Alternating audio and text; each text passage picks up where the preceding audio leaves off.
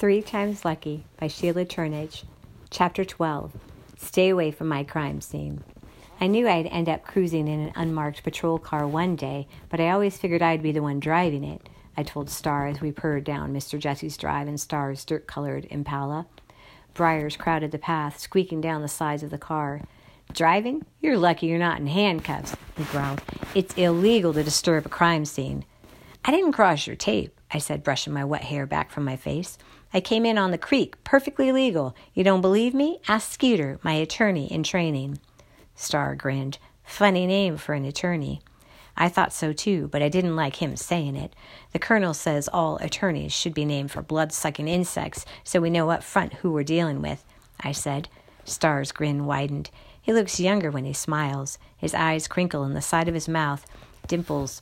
I almost I could almost see why Miss Retzyl might like him. You can't interfere with an investigation, no matter what your friend says. I wasn't interfering. I was finding the murder weapon, I said as we rounded a bend.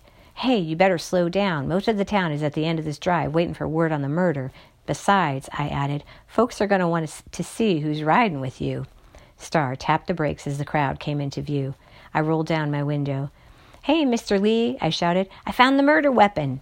Mr. Lee waved. Very good, Mo. Ask Miss Lana to double my fries. I'm starving. Me too, Thes shouted. Sal darted to the window. Mo, Anna Celeste said, she and her mom are eating free of charge today, she said. I didn't know what to do. Blackmail. Attila had enough on Dale and his whereabouts the night of the murder to shake me down for eternity. Another reason to clear Dale's name. I'll handle it, Sal, I said. Thanks. Starr sped up and the crowd parted. Buckle up, he said, his voice like gunmetal. Pretty snazzy ride, I said, clicking my seatbelt and waving to a clump of high school kids. You get to drive this over to Miss Retzyl's for dating? How long you know her, anyway? As a rising sixth grader, I got a right to know. You ask too many questions. Occupational hazard, detective, I added before he could ask. He snorted. It takes years of training to become a detective. Lucky I didn't know that either, I said, lifting the radio from its hook. You wouldn't have a murder weapon. Speaking of which, you sending my oar to the lab? We don't know if it is the murder weapon, he said, putting the radio back on its hook. But yes, my deputy bagged it for the lab. You find any other clues out there? One investigator to another? Nothing comes to mind, he said. He shot me a cool look. How about you? You know this town. What's your take? One investigator to another. So that was why he was being nice. He wanted my clues. Beats me. You can tell you can let me out at the end of the path, I added, pointing. I got to pick up my bike. He didn't even slow down. I don't mind giving you a lift to the cafe, he said. I don't want you out by yourself. Besides, I'd like to have a word with the colonel. My confidence wobbled like a bike in heavy sand. The colonel? I asked. Yeah, that's not a problem, is it? I shrugged. Not for me, I said, hoping I was right. A few minutes later, Starr parked beside the colonel's Thunderbird and followed me into the cafe. Come in, Miss Lana sang from the kitchen. I'll be with you in a minute. Starr swept off his hat. Things have changed a little since I was here, he said. That was an understatement. You can tell who's running the cafe the instant you walk through the door. The colonel keeps the cafe military crisp. Miss Lana prefers a theme. Glancing around, I pegged today's theme as 1930s Paris, her favorite. A miniature Eiffel Tower graced the counter, and scratchy accordion music crackled from the ancient Victrola she'd placed near the jukebox. The red formica table sported white lace cloths, which she turned catty corner, lending the cafe a bohemian flair. The blackboard behind the counter read Le Menu. Bonjour, Miss Lana said, backing through the kitchen's swinging doors. Her calf length pale pink dress clung to her body like a fine shimmering mold. Welcome to La Cafe. She wheeled gracefully, placing a tray of sparkling glasses on the counter, and beamed at Joe Starr. Mo, where are your manners? Take the gentleman's hat, she said, picking up her fan, and with a practiced flick of her wrist, snapping it open. Welcome, mon capitaine.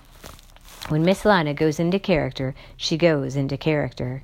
I popped Starr's hat onto the counter. He ain't a captain. He's a detective, I said, wiggling my eyebrows in the universally recognized sign for be quiet. He's here about the murder. She ignored me. Wine, sir? Unless you're on duty. Iced tea, Starr said, his eyes traveling past Miss Lana's Jean Harlow wig to the 1930s black and white Hollywood photos on the wall. I elbowed back into the conversation.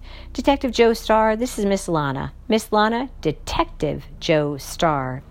I said, The one I told you about? The one investigating Mr. Jesse's murder? Are those our lunches over there? Yes, sugar, she said, glancing at the neat row of brown paper bags lining the counter, all packed up and ready to go. Sal brought me the takeout list. She said Anna's lunch was prepaid. Right, I said, cutting her short. I got her money right here.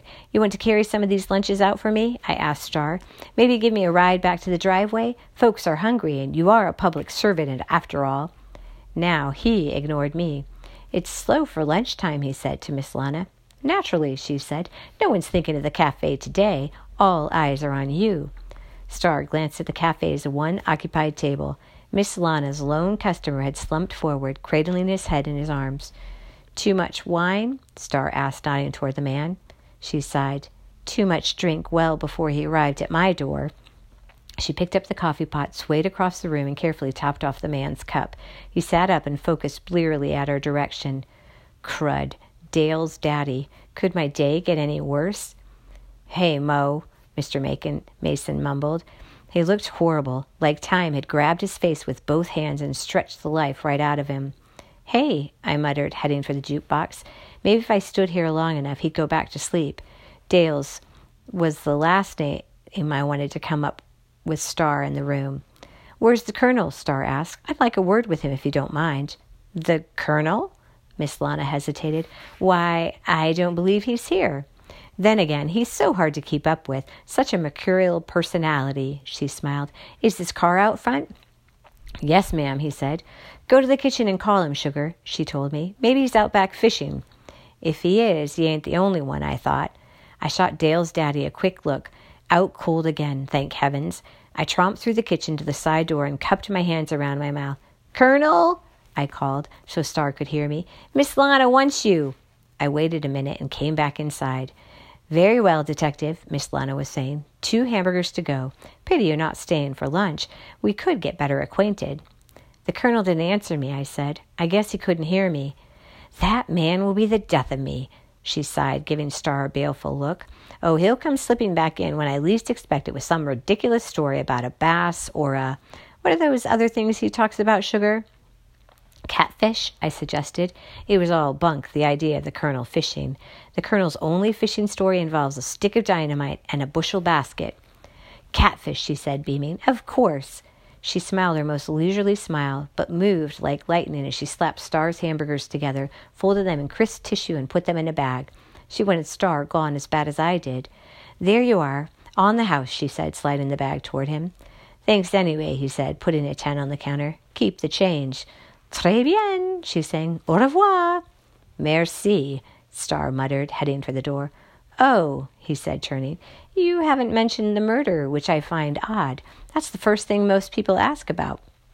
Well, pardon moi, she said. How is your investigation going, detective? Fine, and don't worry about not asking. After all, there are a few things I haven't asked you, he said. For instance, my idea who might want Jesse Tatum dead. I stood behind Starr, waving my arms, mouthing the words, No, no, as Miss Lana studied me. She shrugged delicately. Well, she said, his girlfriend may have wanted him dead. Or her jealous husband. I'm sure you know about them. Selma and Albert Foster from Kingston. I went dizzy. Those are my best clues. You know them then? Starr said, taking out his pad. No, she said, but you hear things when you run a cafe. Starr nodded. And where were you the night Jesse Tatum died? On a Greyhound, coming home from Charleston. Alone? She smiled. In the essential sense, we all travel alone, don't we? she said. At times I feel like a dull, aching pain right here, she said, bringing her hand to her heart. Don't you? Like a child yearning to go home? Starr frowned. Right, he said. I had the same thing last Thursday, but I'm asking more in the alibi sense of things. Were you alone physically? I was on a bus, she said, her smile slipping. I'm sure that's easy to confirm. Starr nodded and snapped his pad shut. Probably so. I'll find out for you. You want to ride back to Jesse Tatum's driveway, Mo? Before I could say yes, Miss Lana's hand fell on my shoulder. No, thank you, detective, she said. I'll drive her back. Now what? Miss Lana can't drive. One more question, Starr said. Somebody mentioned seeing a boy near Mr. Jesse's the day he died. Scrawny kid, blonde hair, black t shirt. Any idea who that was? My goodness, she said. Surely you don't suspect a child. I've seen murders done by kids younger than Mo there, Starr said. Shrinks say bad parenting's to blame, but who knows? Yes, they can be such mad dogs, the poor dears, she said, patting my head. Behind me, Dale's daddy's chair scrubbed against the floor. Hold it right there, you slick talking son of a gun, he slurred. Mason, Miss Lana cried. Mr. Mason rose unsteadily, his face twisted in rage. There ain't nothing wrong with the way I'm raising my boy, he said, his voice thick. If anybody's to blame for the way he's turned out, it's his mama. Ain't that right, Mo? Who does she think she is, telling me to get out of my own house? Miss Rose threw you out? I said. Does Dale know? Because it's news to me. Mo, Miss Lana said. Hush. Mr. Mason glared at Starr. Dale don't need nothing he ain't getting from me. Tell me, sir, your kid got blonde hair? Starr asked. Like to wear black t shirts? Mr. Mason lurched across the room. So what if he does? Leave my boy alone, he said, jabbing a finger into Starr's chest. Starr stepped back lightly, like a cat. Don't nobody tell Dale what to do except me. He's a good boy. Ain't he a good boy, Mo? Dale? Starr kept his eyes on Mr. Mason, but I knew he was talking to me. That's your friend, isn't it, Mo? The spooky kid I met the first time I came in here? I didn't answer. He turned back to Mr. Mason. Where's your son now? Probably home with that no good mother of his, he said. Throw me out of my own house after I treated her like gold all these years. Oh, for heaven's sakes, Miss Lana said, her hands going to her hips. That house is Rose's, not yours. Her father left it to her. If it wasn't for her good name and good graces, you'd have been locked up years ago. You never gave her anything except a couple of good looking kids, a mountain of bills, and a heart turned to stone with grief.